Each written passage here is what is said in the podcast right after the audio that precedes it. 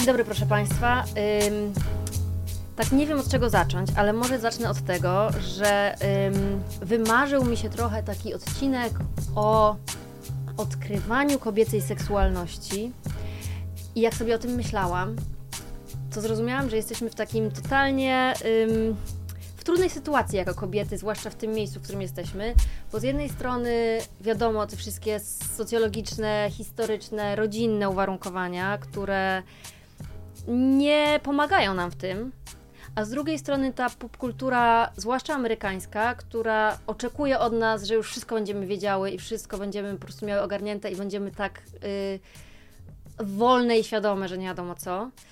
E, I jak z nieba po prostu spadła mi Dominika, która z wykształcenia jest socjolożką, pracuje teraz w branży reklamowej, e, ale historię swoją mm. ma wspaniałą, o której będziemy dzisiaj rozmawiać, bo uwaga, to co mnie najbardziej zainteresowało, e, Dominika była dominą. Mm -hmm.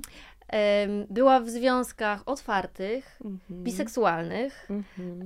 Teraz mówi, że jest trochę na emeryturze. Tak, tak. Zobaczymy. Dzień dobry.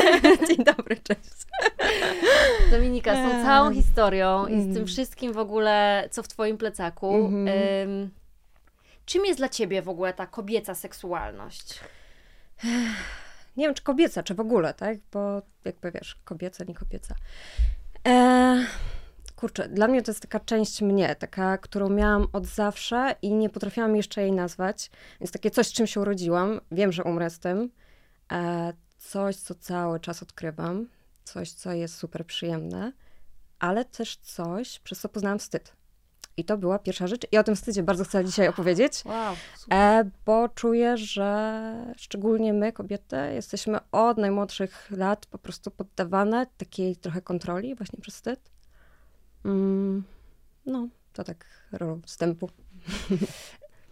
Czy myślisz, że jak taka przeciętna, wiesz, szara kobieta, tak to mhm. nazwijmy, mm na przykład taka ja, jak się rodzę mm -hmm. i, i nie czuję tego, że we mnie jest nie wiadomo co, tylko -hmm. jakby idę sobie krok po kroku i mam jakieś oczekiwania, że to powinno być jakieś, a jest mhm. inne.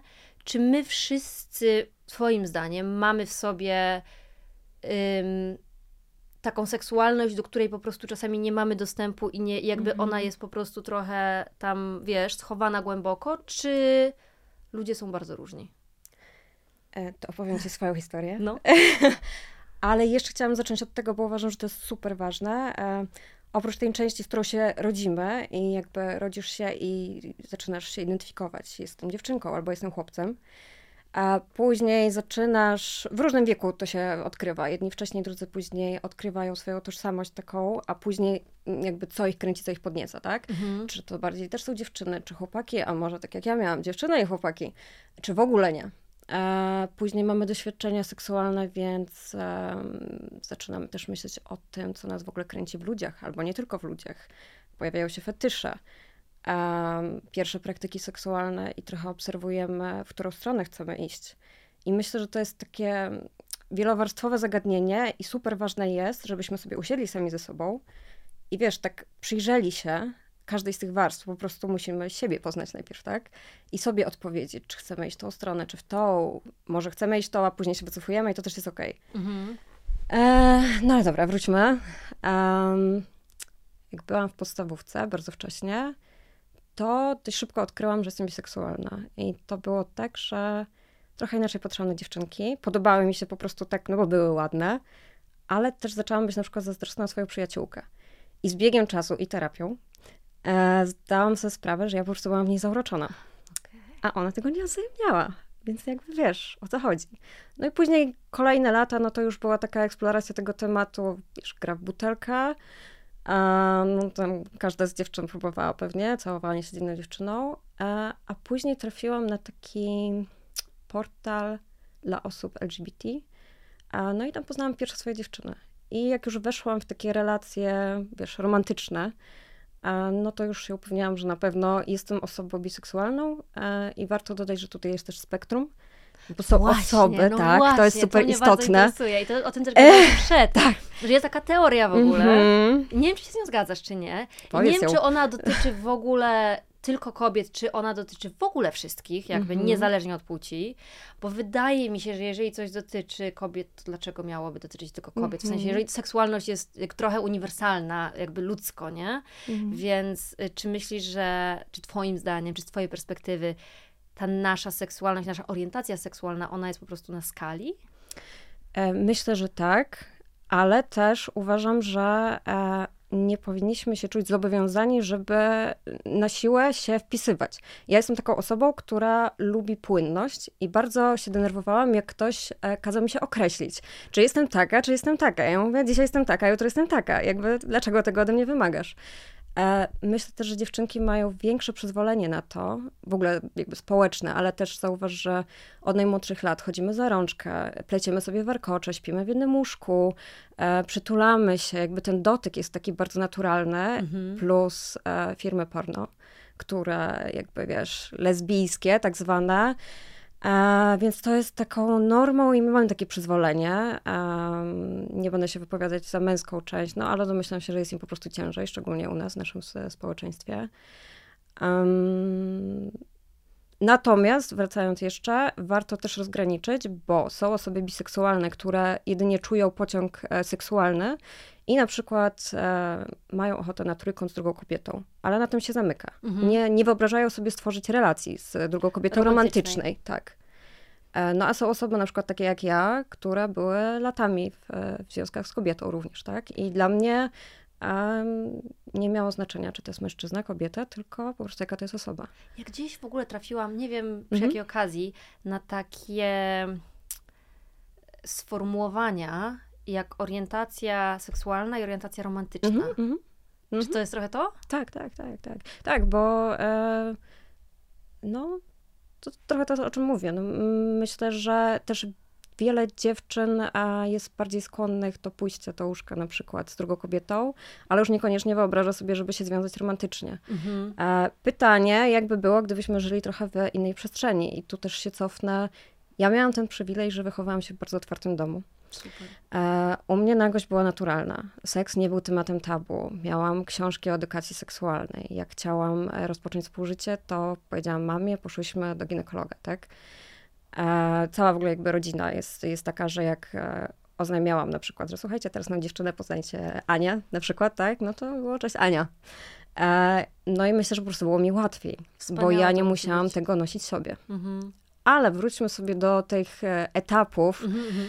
E, więc to była podstawówka, później gimnazjum i tutaj zaczął się szał hormonów i takie trochę, wiesz, próba dopasowania się. E, I tu miałam pierwszą sytuację, taką próbę zawstydzenia i to właśnie tylko dziewczynek. E, dyrekcja mojej szkoły wymyśliła sobie coś takiego, że jeżeli ktoś zgłosi, że dana dziewczyna jest ubrana nieodpowiednio, to musiała nosić fartuch przez cały dzień. Więc wyobraź sobie, jak jesteś młodą dziewczyną, która chce się przypodobać temu na przykład chłopakowi i koleżankom i zakładają ci fartuch na cały dzień i wszyscy się z ciebie śmieją. Oczywiście chłopaków to nie, jakby wiesz, nie dotyczyło, tak? Bo oni przychodzili z, z boiska, spoceni, bez koszulek, no i wszystko jest okej. E, więc, więc to była taka pierwsza, pierwsza taka próba, taki w ogóle styczność e, z takim zawstydzeniem właśnie przez to, że jesteśmy dziewczynami. A później liceum i to były pierwsze kontakty seksualne. Pamiętam swojego pierwszego chłopaka, który przy mojej prośbie, żeby przytrzymał mi, związał ręce z tyłu, bo poczułam, że chciałam spróbować, nawet nie wiem skąd to się wzięło, spojrzał na mnie i powiedział, że jestem nienormalna. I ja pamiętam, że wróciłam do domu i tak sobie usiadłam i pomyślałam, nie, że ja mam do siebie za dużo empatii i jakby sorry, ale spróbuję z kimś innym, tak? Z kimś z otwartą głową. E, no i trafiłam na takiego chłopaka, który miał otwartą głowę e, i poznałam jego fetysz. W ogóle to był pierwsza moja styczność z takim fetyszem, fetyszem, e, kontrola oddechu, czyli podduszanie. No i okazało się, że jest to też mój fetysz. Więc cudownie się złożyło i to w ogóle była taka relacja, mm, która wyleczyła mnie na przykład bardzo z kompleksów wszelkich, bo totalnie tam była akceptacja, wiesz, nie wiem, e, wcześniej, no to próbowały się dziewczynki dostosować do tego obrazu, który był nam narzucony, wiesz, w gazetkach, e, w porno, więc duże piersi wtedy były modne jeszcze za, za moich czasów. Ja zawsze byłam raczej drobna, a, no a tutaj on był taki zupełnie, wiesz, to, to jak ja wyglądałam nie miało znaczenia. E, więc wyszłam silniejsza z tego, mm, z tej relacji. I później pamiętam kolejną próbę zawstydzenia, w pracy tym razem. Ponieważ wyszłam silniejsza i pozbyłam się um, kompleksów, to przestałam nosić stanik. Przestałam nosić push-upy. Wyrzuciłam je. E, po co mi one są? E, no i a, zostałam zaproszona na dywanik przez mojego um, szefa, który zwrócił mi uwagę, że panowie nie mogą się skupić, bo nie noszę stanika. I to jest twój problem. I to jest mój problem, prawda? No więc tą pracę też rzuciłam. Oh. no i dalej mamy trochę przyspieszenie już. E, trafiam na chłopaka, który bardzo mi się podoba, ale mówi mi w pierwszej wiadomości, że on jest uległy i on szuka dominującej kobiety. A ja nie mam pojęcia, o czym on mówi, bo wychowałam się, wiesz, w obrazku, gdzie kobiety są uległe i mają służyć i dawać przyjemność swoim mężczyznom, więc jakby o co chodzi. E, no ale mnie wprowadził. I ja nie zapomnę tego do dzisiaj. E, on, nagi, klęczący przede mną, totalnie bezbronny, jakby nagi, ale też odsłaniający się, mówiący o swoich takich, wiesz, najgłębszych fantazjach, a później spełniamy je razem, to był dla mnie taki przełom i taka inna, inny rodzaj intymności. Po prostu widzisz człowieka w pełni, e, no i wtedy wiedziałam, że dominacja to jest coś, w co chcę wejść. To jest też coś, co e, wyleczyło mnie trochę właśnie z takich też kompleksów, ale pozwoliło mi nabrać kontroli nad, nad sobą Mm, być czujną na potrzeby mężczyzn i na to, że mogą być różne, a nie wpisywanie też ich w kanon tego, że on będzie taki, taki, będzie potrzebował tego i tego. Mhm. Um, no i później tą drogę starałam się eksplorować. Później pojawiły się imprezy fetyszowe. O tym pewnie powiemy później, e, bo tu trochę się działo. E, później miałam też kolejną próbę zawstydzenia przez kobietę. E, miałam paczkę znajomych i koleżanka w którymś momencie powiedziała, że ona mnie nie chce w tej grupie, bo nie podoba jej się moja seksualna energia i jaki mężczyzna na mnie patrzy. Więc to też była moja wina. moja bardzo wielka wina. Um, a ja jestem taką osobą, że jak gdzieś mnie nie chcą, to ja, ja nie, nie potrzebuję jakby, ja na siłę, mhm. wiesz, nie, nie, nie będę tam. Um, i w sumie stosunkowo niedawno, bo to było 5 lat temu, jeszcze przyszła taka potrzeba w sumie zgłębienia tematu, czym są otwarte relacje. Mhm. Bo ja jestem, byłam seryjną monogamistką, tak naprawdę, zawsze, e, ale w którymś momencie poczułam, że chcę zobaczyć, jak to jest, bo widzę, że relacje monogamiczne nie do końca działają. Widzę, że moi znajomi nie są szczęśliwi albo się zdradzają i dają, mhm. że są. Więc może to już umarło, więc może spróbujemy czegoś innego. Mm, no i to trwało przez jakiś czas. W tym momencie e, jestem w innej relacji, monogamicznej relacji z różnych względów. E, I na razie temat otwartej relacji został zamknięty. No i zobaczymy, co dalej. To jest ciekawe z tymi otwartymi relacjami, mm. bo jak się o nich słucha, jak ktoś o nich opowiada zwłaszcza, to one faktycznie, to jest taki temat, że się, czy człowiek jest taki ciekawy, jakby mm. to było, nie? Pamiętajmy... Ale niewiele osób ma odwagę spra- jakby tak. Sprawdzić. Pamiętajmy też, że e, każda otwarta relacja jest inna. Ja poznałam e, tak bliżej 10 par i każda z naszych relacji była inna, bo każda osoba ma inne potrzeby. Nawet w mojej relacji, e, ja tą relację otwierałam dla innych potrzeb, mój partner dla innych. Są pary, które na przykład swingują, czyli po prostu spotykają się razem z innymi parami mhm. na, na seks. Są pary, które są poliamoryczne i szukają innej relacji, ale też romantycznej. Mhm. Są pary, które e, na przykład e, partner ma większe potrzeby seksualne, więc partnerka jest otwarta na to, żeby on je spełniał, tak? Woli to, niż być zdradzaną.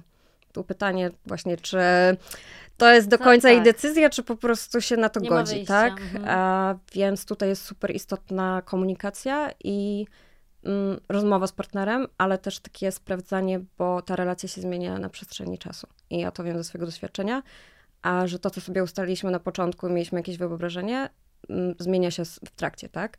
Że to, że na przykład pasuje mi, że spotkasz się ze sobą A i B, ale po osobie C mogę coś poczuć. I ja muszę ci to komunikować to, No i pytanie, jak ty na to odpowiesz? Bo jeżeli ty się zdenerwujesz na przykład i powiesz, no ale przecież ustalaliśmy, tak? Albo jeżeli ustalicie, że wy jesteście dla siebie tymi głównymi partnerami, a ty nagle zaczynasz stawiać potrzeby tych dochodzących partnerek wyżej, no to się zaczynają problemy. Albo, dodam to, w otwartej relacji można zdradzić.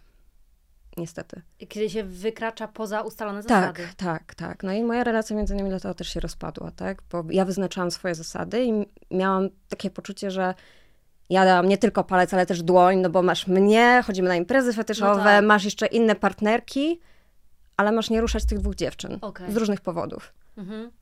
No i musiał te granice przekroczyć. Wydaje mi się, że żeby zobaczyć, co się wydarzy, tak? Ja ym, rok temu, tam, w pierwszym sezonie, nagrałam w Mhm. ogóle też jedną rozmowę właśnie o związkach, o, poliamorii w zasadzie. Mhm, słyszałam. Y, o, Marcin, pozdrawiam. O. I słuchaj, taki feedback, który dostałam w zasadzie od znajomych, od pary, którą znam dobrze, Mhm. ym, opowiedzieli mi taką historię, że oni bardzo rozważali, czy nie otworzyć swojego związku, ale po przesłuchaniu rozmowy z Marcinem Mhm. stwierdzili, że to jest tyle gadania, że Mhm. oni nie są na to gotowi, na tą rozmowę, na tą komunikację, która tam musi być. Mhm. Czy to jest faktycznie Tak. aż tyle? E, Pamiętajmy też, że jeżeli ciężko jest nam utrzymać jedną relację, to co dopiero kilka, pamiętajmy, że każda kolejna osoba wprowadza pewną e, swoją energię i zmienia dynamikę naszej relacji, bo na przykład jeżeli mojemu partnerowi nie uda się randka, to on wraca do mnie z tym, do domu. Ja jestem tą osobą, która jakby to przyjmuje, tak? No tak. jeżeli ja mam gorszy okres, bo na przykład mam zjazd depresyjny, a mój partner ma super okres i chodzi wszędzie, wiesz, chodzi na randki, spotyka się z różnymi dziewczynami, to w jakiś sposób wpływa też na mnie. Ale nie chcę go ograniczać, więc się na to zgadzam. Ale mimo wszystko mnie to boli. Więc wiesz, to jest taka ciągła rozmowa, ale też ciągłe zastanawianie się, y, czyje potrzeby są trochę ważniejsze. Mhm. I o ile na początku jest dobrze i rzeczywiście dbamy o te wspólne potrzeby i moje potrzeby i twoje są na równi, to później jak zaczynają się jakieś zgrzyty, no to nagle moje potrzeby są ważniejsze niż twoje, więc wiesz... mm, Kurde.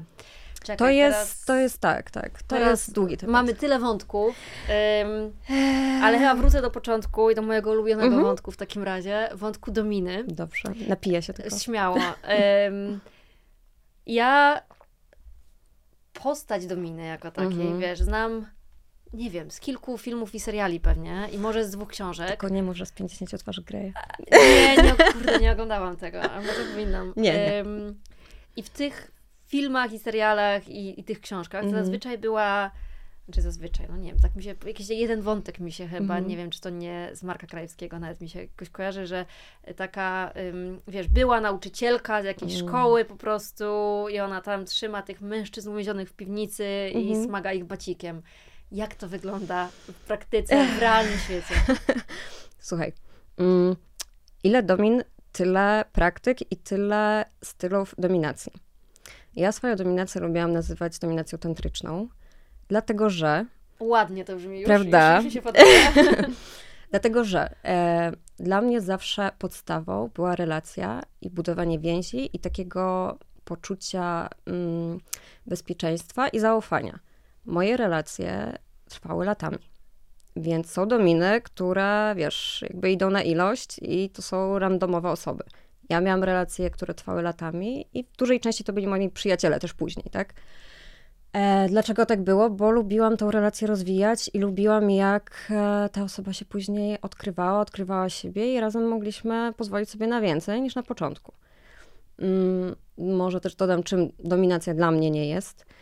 E, nie jest katowaniem drugiej osoby, nie jest e, przekraczaniem jej granic wyznaczonych, nie jest wykorzystywaniem, nie jest to też usługa seksualna, bo często e, zdarzało się tak, że ktoś pytał, wiesz, czy, Mhm. czy, czy, czy seks też, albo czy ja go przywiążę kajdankami i, i usiądę na, i nadzieję się na niego. Dostawałam takie teksty, tak?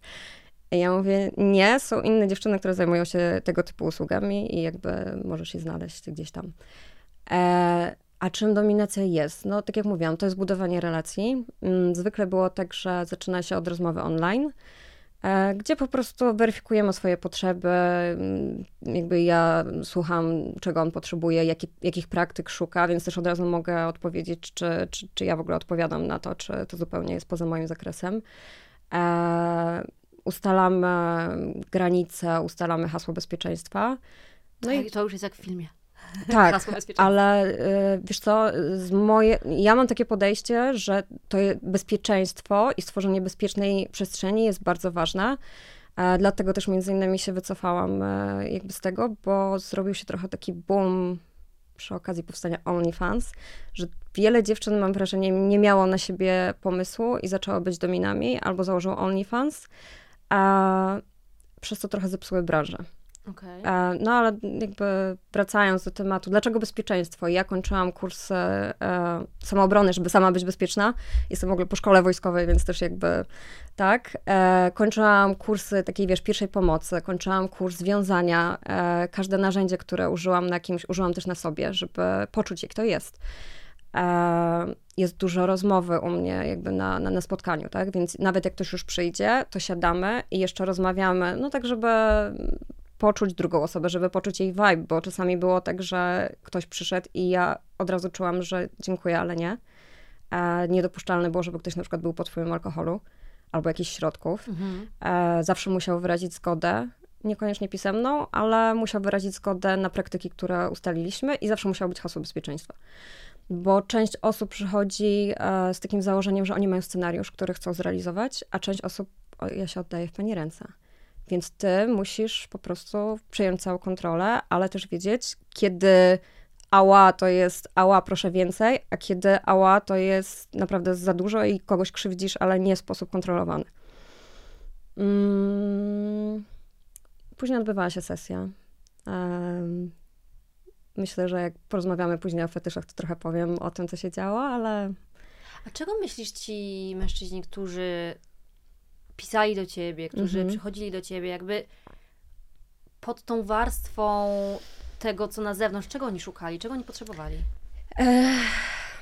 wiele z nich nigdy nikomu nie powiedziało o swoich potrzebach. A e, dodam, że średnia wieku to było 28 plus, raczej 35-40 te osoby, więc to już byli tacy dojrzali mężczyźni. A wielu było po przejściach takich, że na przykład odważyło się powiedzieć swojej partnerce, ale ich wyśmiała, poniżyła, zostawiła. Więc mieli takie poczucie, że nie zaryzykują drugi raz, ale jest to na tyle silna potrzeba, że potrzebują ją zrealizować. No i wtedy przechodzą do miejsca, które jest dla nich bezpieczne, bo wiedzą, że w tym miejscu jakby nie zostaną ocenieni. Ale czy to jest taka teoria, wiesz, też trochę się odwołam mhm. znowu do popkultury, ale że to są mężczyźni, którzy są, mają kontrolę nad swoim życiem totalną i codzienną i są bardzo decyzyjni i potrzebują mhm. ją w pełni oddać w takich momentach? Myślę, że część tak, aczkolwiek e, jest to bardzo różnie. U niektórych to jest po prostu fetysz, który na przykład rozwinął się już jakby małymi chłopcami. I to nie jest tak, że oni potrzebują oddać kontrolę, tylko potrzebują mieć styczność z tym fetyszem konkretnym na przykład. Mm, niektórzy chcieli po prostu spróbować czegoś innego. Widziałam taki, już wiesz, telefony nas podsłuchują, mm -hmm. więc pewnie jak już rozmawiałam z tobą, mm. to on już, on już wiedział. I dzisiaj mi się wyświetlił taki mem, mm -hmm. że coś tam jakby kobieta, która rozgryzła system, że to jest pani, która za 150 dolarów tam mm -hmm. domina i pozwala mężczyznom na, dwa, na dwie godziny przyjść do siebie i posprzątać mhm. jej dom. Mm. Czy myślisz, że taka rola dominy jest jakby dla każdej kobiety? Jak każda z nas ma to w sobie i mogłaby to robić? Czy to jest um, dla, naprawdę dla wyjątkowych osób? Nie, myślę, że nie, bo to jest energia, którą od razu czujesz. Mm, I wiele mężczyzn mówi, że czuło się oszukanych przez dziewczyny, które właśnie udawały. Myślę, nie wiem, jakie masz preferencje, ale e, ja na przykład e, przez lata uwielbiałam silnych takich mężczyzn, którzy, których widziałam, że dominują w łóżku. I ja od razu byłam w stanie wyczuć ich. E, po prostu mają taki, ma, mają taki vibe, który od razu czujesz, że mm, ten mężczyzna to tam wie co i jak. I ja też słyszałam, że, że, że, po prostu to się da wyczuć, tak? Poza tym, e, to co mi zawsze podkreślali, bo ja zawsze po sesji też siadaliśmy i mówiliśmy, jak się czują, czy chcesz wodę, herbatkę, tak, to jest taki aftercare. Wow. E, I oni zawsze mówili, że oni po prostu widzą w moich oczach, że mi to kręci. I myślę, że to jest klucz do sukcesu. Ty musisz to lubić, tak? To jakby, to jest jak z każdą pracą, możesz się w tym wypalić, ale ciebie to musi kręcić, To realnie, tak? powołania prawie. Powołania. Wow. I wiesz, to, to, to, to nie ma być tak, że, że tam pójdziesz, machniesz trzy razy albo po, podłożysz stopy i całuj, tak? Po prostu ty masz być całą sobą tam. Ty tworzysz magię tam, wiesz, i to się czuje, tak? No dlatego ja miałam osoby, które do mnie wracały przez lata. To były naprawdę, wiesz, głębokie, intensywne relacje i to, było- to, to było coś wspaniałego. Ym, Słuchaj, fetysze w takim razie, jak Mhm. jesteśmy przy tej Tak. sytuacji. Ym, To, co przeciętna osoba, jakby co, z Mhm. czym jej się kojarzą fetysze, fetysz stóp, Mhm. BDSM Mhm. i to takie w teorii, to jakby dla przeciętnego człowieka to są po prostu pewnie ludzie, którzy są w skórzanych ubrankach bardzo małych. E, I nie wiem, i pewnie tyle. Jakby czym w ogóle według ciebie są fetysze? Mhm. Jakby co to jest? Czym to się je? Jasne. Mm, Fetysz jest czymś, czymś, albo częścią ciała, albo przedmiotem, albo na przykład jakimś zachowaniem, albo zapachem, dźwiękiem, który um, cię podnieca i który pomaga ci, jakby wiesz, wejść w ten stan podniecenia. Nie każdy taki fetysz ma. Niektórzy poznają go, jak są dziećmi, niektórzy jak są dorosłymi, a niektórzy nigdy. I jak masz waniliowy seks tak zwany, Mhm. grzeczny, klasyczny i to jest dla ciebie ok, to jakby nie ma potrzeby, żebyś na siłę szukała, że ja muszę mieć jakiś fetysz. E, fetysze też w większości mają głównie mężczyźni. Po prostu tak są O. uwarunkowani, tak. Badania tak pokazują. Mm, no i teraz tak, jeszcze do niedawna w ogóle fetysz był klasyfikowany jako coś złego, jako wiesz, zaburzenie? zboczenie, zaburzenie. W tym momencie e, tylko niewielka część jest, ale to mm, już dokładnie jest opisane. Natomiast jeżeli to nie robi krzywdy tobie, ani komuś w otoczeniu, ani nie sprawia, że na przykład nie możesz, wiesz, funkcjonować i pracować, no bo są takie, to już są zaburzenia, jeżeli na przykład siedzisz w pracy i, i wiesz, i patrzysz tylko na buty i stopy koleżanek i nie jesteś w stanie się skupić, no to tutaj już mamy problem. Ale jeżeli to jest tak, że masz ochotę na seks i na jakieś grę i, i po prostu potrzebujesz w trakcie zobaczyć tą stopę, dotknąć ją, jest to twoim fetyszem, podkręca cię to, nikomu nie robi krzywdy, okej. Fetysze. E, tak, stopy. Mm, I to różne, no bo niektórzy po prostu lubią na nie patrzeć, niektórzy lubią wąchać, masować, być deptanym w różnych miejscach, e, zgniatanie jedzenia na przykład i później oni zlizują do swojej stopy. E, albo kładą się, zawiązujesz oczy i słyszą tylko stukot stóp dookoła i nie wiedzą, gdzie jesteś, tylko słyszą, że chodzisz. E, ubrania skórzane, lateksowe, e, pończochy na przykład konkretnym odcieniu bieli, tylko białe. E, polecenia różnego rodzaju, czasem wyzwiska, no to wszystko się jakby wcześniej uzgadnia, tak? Na co możesz sobie pozwolić. Mm, sprzątanie, usługiwanie, robienie za stolik na przykład. Ale mówisz, że to może być wszystko tak naprawdę, że To to, może może być być, wszystko. nie wiem, na przykład seks w miejscu publicznym Tak. i nie wiem, no wiśnie na przykład.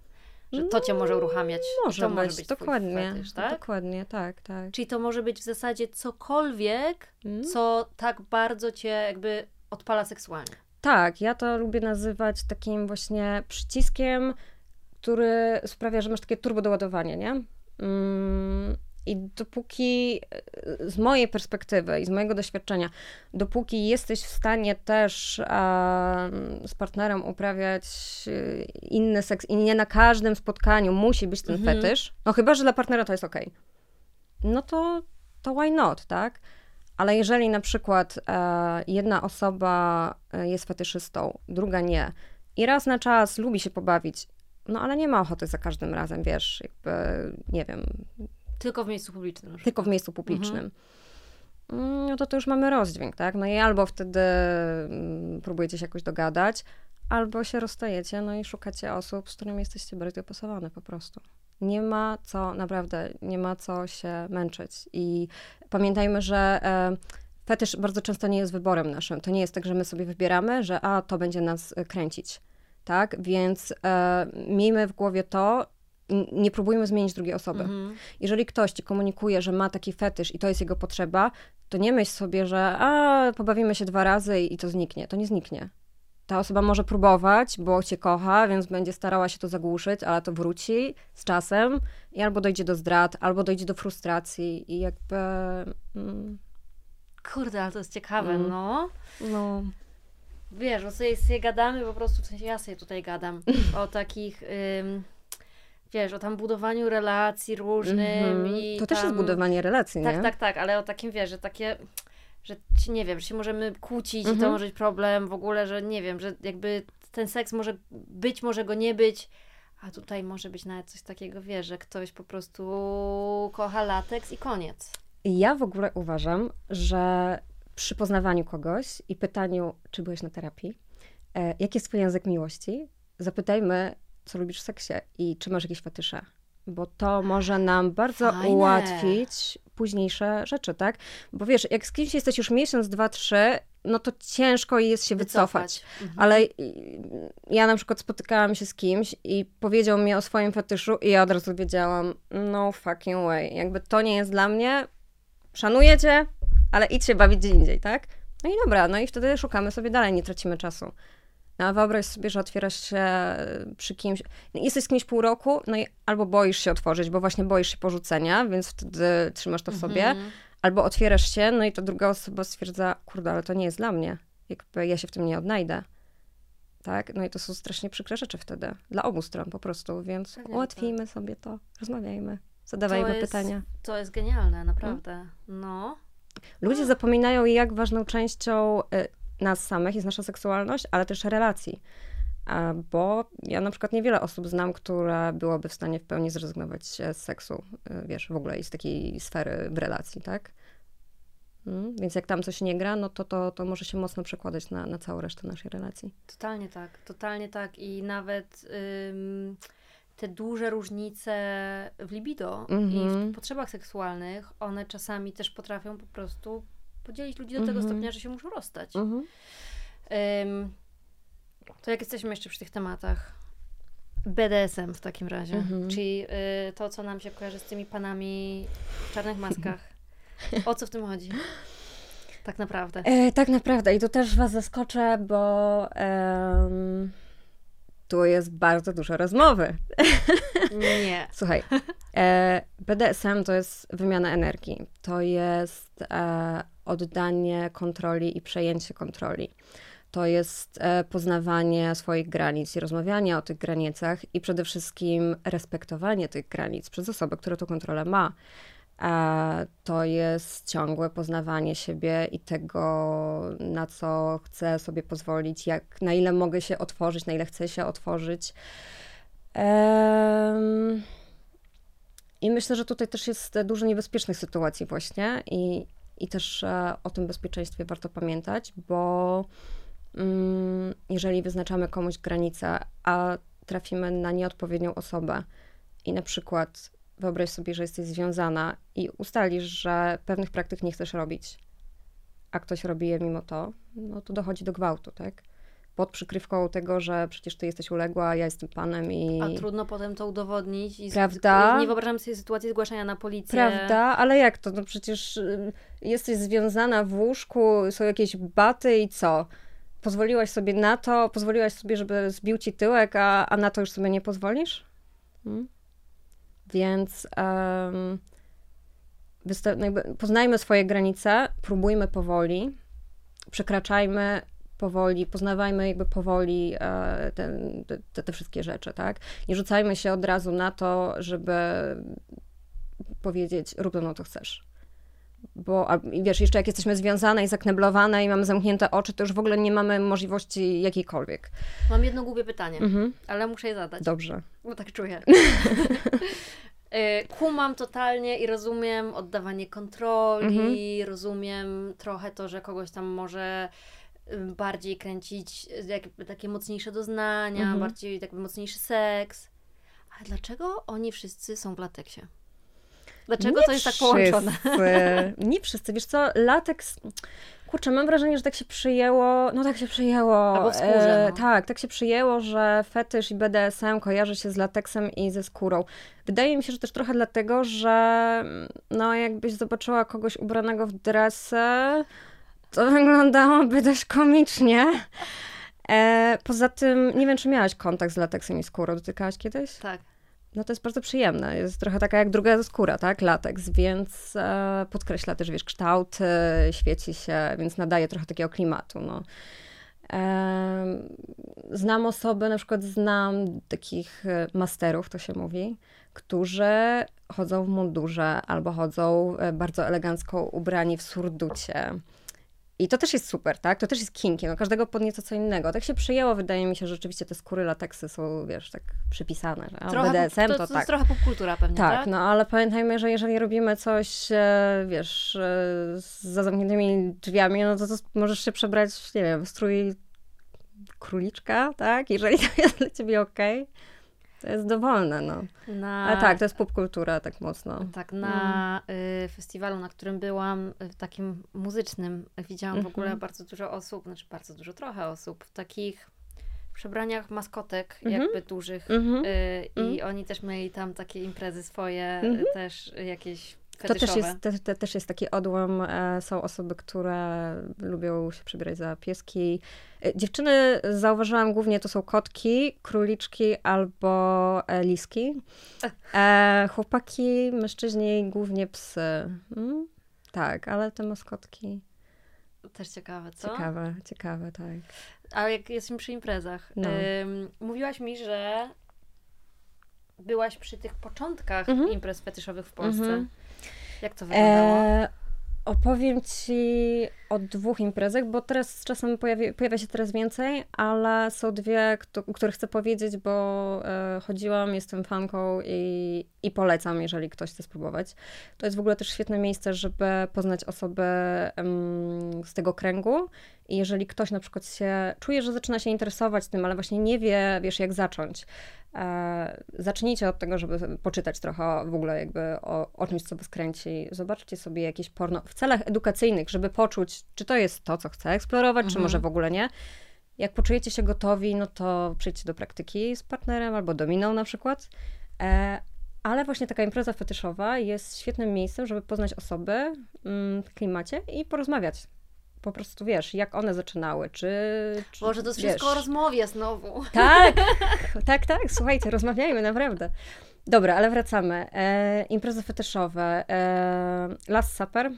Mm, zaczynali lata temu i pierwsze imprezy były w Łodzi, w takim malutkim klubie. E, ja mam kartę klubową z numerem 39, a teraz jest ponad 3000. Teraz imprezy są w Warszawie i są na o wiele większą skalę. E, no i wyobraź sobie, że masz imprezę techno w świetnej przestrzeni, e, gdzie jest takie poczucie wolności, akceptacji, gdzie ludzie są uśmiechnięci, gdzie czujesz się bezpiecznie. Taki trochę rave.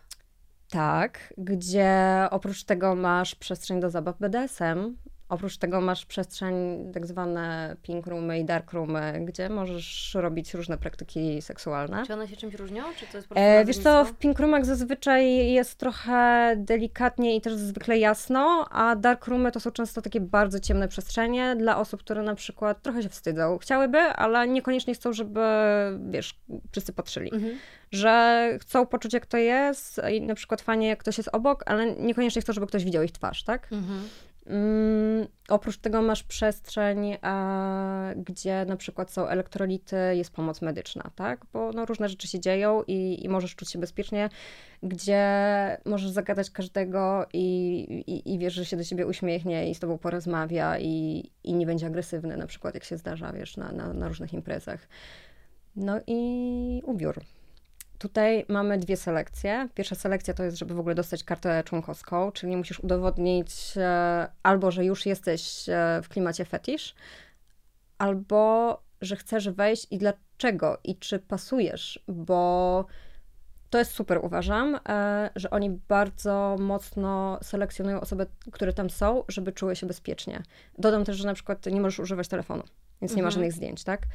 E, nie podajesz swoich danych osobowych, więc karta jest jakby, wiesz, tam imię i pierwsza litera nazwiska, więc jeżeli chcesz pozostać anonimowy, to pozostajesz anonimowy, ale musisz udowodnić, albo na przykład, nie wiem, zrobić wypracowanie, dodać jakieś zdjęcia swoje, jeżeli nie masz na przykład na Instagramie albo na FetLife'ie. FetLife to jest taki Facebook e, Fetyszowy kinki, Instagram? tak? Nie, taki e, Facebook fetyszowy. Okej. Tam też można poznać fajnych ludzi. Em, no i wiesz, oni wtedy sprawdzają. Chodzi o to, żeby po prostu ludzie się dobrze bawili i czuli się, że są w takim otoczeniu, wiesz, swoich, tak? Że to nie jest taka ktoś, selekcja w berlińskich klubach. to nie jest ktoś, kto przyjdzie, popatrzy się albo, wiesz, wykona jakieś niebezpieczne działania, tak? Mhm. Będzie miał ukrytą kamerę czy coś, tylko to, to, to, to wszystko, wszyscy, wszystkie osoby sprawdzone. Druga selekcja jest już e, w klubie i chodzi o to, żeby też ludzie rzeczywiście pilnowali um, dress code'u, czyli fetysze skóry, ale też właśnie takie tego typu przebrania, e, bardzo dużo bielizny przepięknej,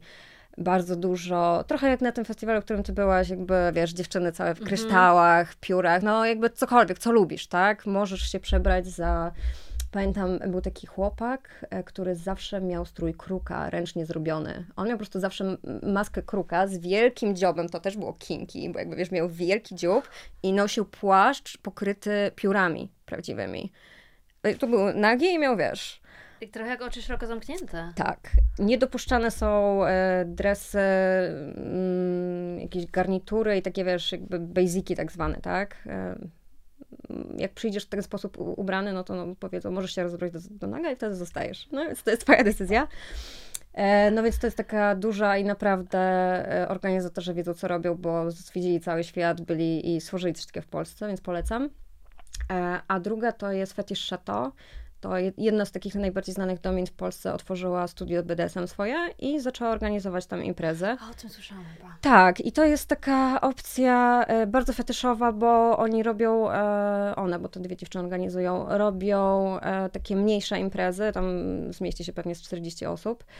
E, no i na przykład, wiesz, masz, e, jest tam piątek z lateksem, albo kolejny piątek właśnie z dominami, a kolejny jeszcze z czymś, spotkania domin, wiesz, e, ró- różne rzeczy. Chociaż teraz już słyszałam, że one też robią takie większe imprezy w klubach. Mm, Więc też polecam, bo dziewczyny, no Izabela tutaj, która jest właścicielką, jest od lat właśnie dominą i Prawdziwą. i prawdziwą dominą. Jest taką, wiesz.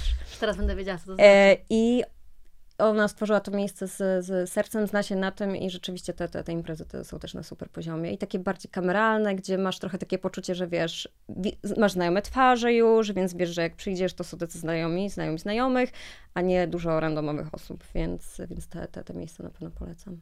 Mm. Czyli trzeba wiedzieć, gdzie to jest, trzeba się wcześniej zgłosić, yy, Instagram, warunki, Facebook, można znaleźć obie te miejscówki, tak. ym, zarejestrować się w tej pierwszej, Mhm. w obu trochę. E, W drugiej chyba kupuje się tylko bilety, są wydarzenia na Facebooku. W pierwszej musisz wystąpić o kartę e, członkowską. Potem przejść tą, tę selekcję, Musisz pomyśleć, cię... jak chcesz się przedstawić, jak chcesz się ubrać, tak? Jak się będziesz dobrze też czuć. Wiesz, ja, za każdym razem możesz być kimś innym. To jest super. To jest taki bal przebierańców dla dorosłych troszkę możesz pomyśleć, tak? E, pamiętaj też, że możesz pójść po prostu potańczyć. Możesz pójść potańczyć i poobserwować, a za dziesiątym razem możesz pójść potańczyć, poobserwować i zrobić coś jeszcze. I to jest też super, że w odróżnieniu na przykład od e, imprez e, swingerskich, czyli takich, gdzie idziesz i jest z góry trochę powiedziane, że idziecie tam na seks i jest trochę awkward, jak jesteś parą, która siedzi i po prostu patrzy, a nic nie robi, Mhm. no to tutaj jakby nikt nic od ciebie nie... Oprócz tego, że po prostu masz wyglądać i się dopasować, wiesz, do klimatu, to nie ma... Czyli to jest impreza i opcjonalnie y, Mhm. ewentualnie orgia, która, w której nie musisz uczestniczyć. Też nie do końca orgia, bo nie ma też przymusu, że ty musisz z różnymi i z kimś innym. Ty możesz to robić tylko ze swoim partnerem i z moich obserwacji, z ob- obserwacji w większości tak jest właśnie, że to wiesz, to, to, to, to jest partner z partnerką, czasem są jakieś tam większe grupki, na koniec imprezy zwykle się już trochę Wszyscy- bardziej odpala dla wytrwałych, no, ale wiesz, pełna dowolność, tak? Każdy znajdzie coś dla siebie. Kurde, no. Potem mi ludzie piszą w komentarzach, ja tak mówię, kurde, no, ale to mnie po prostu te tematy są naprawdę ym, takie ciekawe, no. są ciekawe Naprawdę. i e, dlatego też chciałam z Tobą o tym pogadać, bo wiesz, dużo, dużo osób ma różne wyobrażenia, e, wiele osób się boi, em, a to jest coś pięknego, jak odkrywasz tą swoją seksualność i, i wiesz, i eksplorujesz to, kim jesteś i, i czego chcesz i I czy w związku z tym, że te wydarzenia Mhm. przyciągają no już pomijając te kwestie selekcji i tam jakiejś akceptacji tej Mhm. czy innej osoby, ale że są to ludzie, którzy w jakiś sposób nie represjonują swojej seksualności, Mhm. czy w związku z tym powiedziałabyś, że to są trochę bezpieczniejsze imprezy niż te, które są po prostu w klubach, w których, wiesz, chłopcy w koszulkach, koszulach, Zdecydowanie. czasami, nie wiem, no, jakby Mhm. I ja przestałam... komuś coś do drinku. Ja przestałam chodzić na imprezy techno, bo e, zauważyłam, że często jest wiele osób e, pod wpływem różnych substancji psychoaktywnych, ale tych takich e, nadmiernie pobudzających, że tak to Mhm. nazwę, e, robią się agresywniej. E, albo piją alkohol, palą na przykład, e, wiesz, w klubie, przypalają cię papierosem. E, ja jako kobieta też nie czułam się komfortowo, żeby iść na przykład sama na taką imprezę. Tutaj nigdy nie miałam, w życiu nie czułam się bezpieczniej, będąc półnaga wśród, wiesz, grona ludzi. E, na przykład łazienki są tutaj wspólne, nie ma damska-męska. Mhm. I w życiu na żadnej z imprez nie zdarzyła się sytuacja e, dwuznaczna, tak zwana. Jest bardzo, e, bardzo pilnowane to, że nie znaczy nie, że nie możesz dotknąć nikogo bez jego zgody.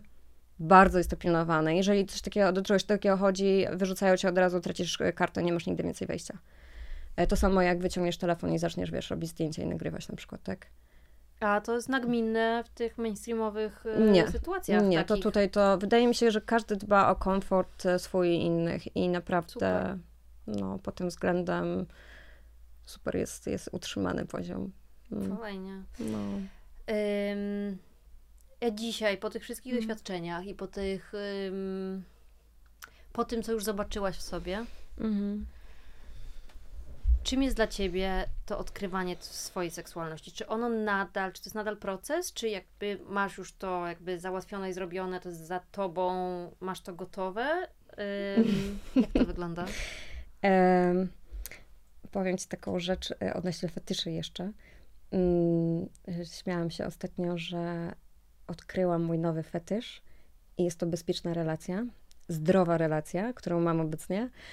I odkryłam to, że jak moje potrzeby bezpieczeństwa, bliskości i czułości są e, spełnione, to nagle moje libido, wiesz, jest w kosmosie. I nie potrzebuję silniejszych bodźców, których potrzebowałam wcześniej, żeby coś sobie zrekompensować, tak? Mm, ale tak jak też Ci wcześniej e, powiedziałam i tak wiesz, jak spojrzałam na, na, na- swoje ostatnie lata i ten rozwój, to na pewno nie jest temat zamknięty. Myślę, że y, wiele rzeczy już odkryłam, e, ale nie wiem, co będzie za 3, 5 czy 10 lat. W tym momencie na pewno e, skupiam się na tym, żeby słuchać siebie, słuchać swojego ciała, e, żeby też słuchać potrzeb partnera i robimy sobie takie, wiesz, usiadamy sobie, cześć, jak u ciebie, rozmawiamy znowu. I, I teraz trochę też jestem w takim miejscu, że e, teraz odkrywam przed moim partnerem rzeczy, które ja już poznałam i mówię do niego, hej, chodź, pójdziemy na taką imprezę, pokażę ci, jest fajnie, zobaczysz, może ci się spodoba. No i byliśmy i mi się spodobało, tak? Albo wiesz, możemy spróbować jeszcze tego albo tego i zobaczymy. I to też jest super, czyli towarzyszę na przykład mojemu partnerowi w jego drodze teraz. Mm, I zobaczymy, co, co wiesz, co, co będzie dalej tak naprawdę. Na ten moment nie mam w głowie jakiejś takiej rzeczy, którą jeszcze chciałabym poznać albo spróbować. E, jest mi dobrze tak, jak jest teraz. A jak słucha nas, wiesz, taka przeciętna dziewczyna, w- urodzona, Mhm. wychowana w Polsce, która ma ten bagaż doświadczeń, które i- no, i my mamy w zasadzie. Ym, I po tym, co na przykład wysłuchała, tak sobie myśli, kurczę, no jakby jest okej niby jak jest, Mhm. ale chciałabym jednak bardziej zgłębić ten temat, chciałabym zobaczyć jakby co mnie kręci bardziej, ale w ogóle gdzie zacząć, co, co zrobić, jakby, jak się do tego zabrać. Mhm. Bo sobie wyobrażam, że wiesz, to nie wiem, czy seria eksperymentów jest okej, nie wiem, czy, nie wiem, na, na, oglądanie nagle, wiesz, pornografii z każdej jednej dziedziny to jest ta droga, jakby, co, co, Mhm. co ty byś poradziła? Mm, Wiesz, zależy z jakiego punktu zaczynamy, no bo trochę mówiłam Ci o tym wstydzie i uważam, że e, żeby mm, odkryć swoją seksualność taką y, w pełni, musimy mieć na pewno być w dobrym miejscu psychicznie, Mhm. czyli terapia. Terapia. serio, serio. Jakby odkryjmy wszystkie brudy i pogódźmy się z pewnymi rzeczami. Kolejna rzecz, o której wspominałam, to, że dziewczynki od małego są wrzucane w takie jakieś ramy i mówi się nam, co mo- możemy, czego nie możemy, jak mamy wyglądać, jak się mamy zachowywać. Od, e, wiesz, chłopaków słyszymy, że no dziewczyna to najlepiej, żeby była dziewicą, bo jak już ma więcej niż dwóch, no to już nie bardzo. Mm, więc naprawdę jest tutaj wiele rzeczy, a seksualność jest bardzo delikatna, bo ta sfera jest super dektualna, wiele tych delikatna. takich po prostu y, przeciwności, nie? Że jakby Mhm. właśnie słyszymy z jednej strony no właśnie, że najlepiej, żeby była dziewczyna, żeby była dziewicą, Mhm. y, albo wiesz, kobiety nie mają potrzeb seksualnych, albo coś tam jeszcze po prostu, co nam mm, to ta kultura mówi, kiedy dorastamy, a potem mamy styczność z inną jakby częścią tej samej kultury, Mhm. która nam mówi, no nie no, jakby w 2023 to kobieta musi być wyzwolona i kochać, nie wiem, seks analny po prostu codziennie. Mm, Dla mnie istotne jest to, żeby być w zgodzie ze sobą. Czyli przede wszystkim musisz porozmawiać znowu ze sobą i poczuć, czy to jest dla ciebie ok. I jeżeli na przykład twój partner do ciebie mówi coś takiego, jak się z tym czujesz? Bo jeżeli czujesz się właśnie zawstydzona i czujesz się niekomfortowo, no to tak nie powinnaś się czuć przy swoim partnerze, tak? Więc może to nie jest dobry partner. Mm. E, Wiesz, odkąd jest internet, no to jakby źródeł jest mnóstwo, tak? Można znaleźć i książki, i blogi, i posłuchać podcastów na różne tematy. E, Porno też nie jest złe, jeżeli wykorzystujemy je w takiej formie, wiesz, żeby sobie zobaczyć rzeczywiście jak, no bo nie wiesz jak, mniej więcej chcesz zobaczyć jak wygląda coś tam i już na początku możesz mieć takie, oj, nie, jakby nie bardzo, a możesz mieć takie, mm, no coś poczułam, nie? E, No i później no, doświadczenie i praktyka, no bo jak inaczej, wiesz, wyobrażenia pewne, które mamy, jak e, później zestawisz z, z, wiesz, z realnym doświadczeniem, no to nagle może, o nie, inaczej sobie to wyobrażałam. I to też jest okej, żeby stwierdzić mm, i robić to z osobą, która, mm, wiesz, uszanuje to, że w trakcie powiesz sorry, ale jednak nie. Myślałam, że to będzie trochę inaczej, ale jednak mi się to nie podoba, tak? No więc tu trzeba znaleźć partnera, partnerkę, który, wiesz, będzie wspierający w tej drodze, bo no, samemu jest też trudno do, do odkrywać, tak, pewne rzeczy. Mm, no i dużo empatii, takiej czułości dla siebie. I jakby nic na siłę, wiesz, no bo kurde, to jest... To może być super przyjemna droga, ale znam ogrom osób, które mają traumy, są poblokowane, miały jakieś bardzo złe doświadczenie i wiesz, nigdy więcej. E, znam kobiety, które w wieku 35 lat nigdy nie miały orgazmu. I to jest super przykre po prostu, wiesz, to jest zbyt y, piękna rzecz i taka rzecz, która jest naprawdę częścią nas, żeby udawać, że jej nie ma, żeby o niej nie rozmawiać, żeby jej nie tykać, żeby, wiesz... Wydaje mi się, że w tej drodze też, tak jak y, słucham Cię teraz, że też potrzeba sporo odwagi, Mhm. że czasami y, możemy zobaczyć rzeczy, czy poczuć rzeczy, których na przykład byśmy nie chcieli czuć, czyli na przykład, Mhm. że wyobrażamy sobie, że kręci nas tylko romantyczny seks na przykład na płatkach róż, a nagle zobaczymy coś, co jest w ogóle po drugiej stronie i coś, co w nas uruchamia, Mhm. ale czy będziemy mieć na tyle odwagi, żeby sobie przyznać to przed samym sobą nawet I przed resztą czasem, czasem? czasem, nie zawsze, aczkolwiek przed partnerem No tak. jednak powinniśmy być szczerzy, tak? No bo to serio, to wyjdzie prędzej czy później. I em, takie rzeczy, wiesz, później siedzą w ciele i nawet nie wiesz kiedy wychodzą, wiesz. Masz, ludzie są później tacy pospinani, chodzą, Mm. wiesz, albo e, czemu ona jest taka sfrustrowana ciągle, tak? Albo czemu on jest taki zimny? No właśnie dlatego, że my Ostatnio miałeś taki fajny podcast też o, o tym, że ludzie są samotni strasznie. No, no, jesteśmy samotni, sobie trzymamy ten krzyżyk nasz, nikomu nie powiemy, wiesz. Mm. Super się Ciebie słucha i w ogóle Dzięki. bardzo to jest inspirujące na wielu poziomach. I wyobrażam sobie, że w wielu osobach może to gdzieś jakąś taką iskierkę. Mm. Nie chodzi mi o to, wiesz, że odkrywania nagle po prostu BDSM i nie wiadomo czego, ale takiej eksploracji tego, co po prostu w nas i tego, jakie są nasze potrzeby, Mhm. bo one mogą być bardzo różne i bez jakiejś takiej uważności i szczerości dla samych siebie, to Mhm. nikt nam o tym nie powie. Ale też e, to, na czym mi zależało, żeby osoby oglądające miały poczucie, że nie są same.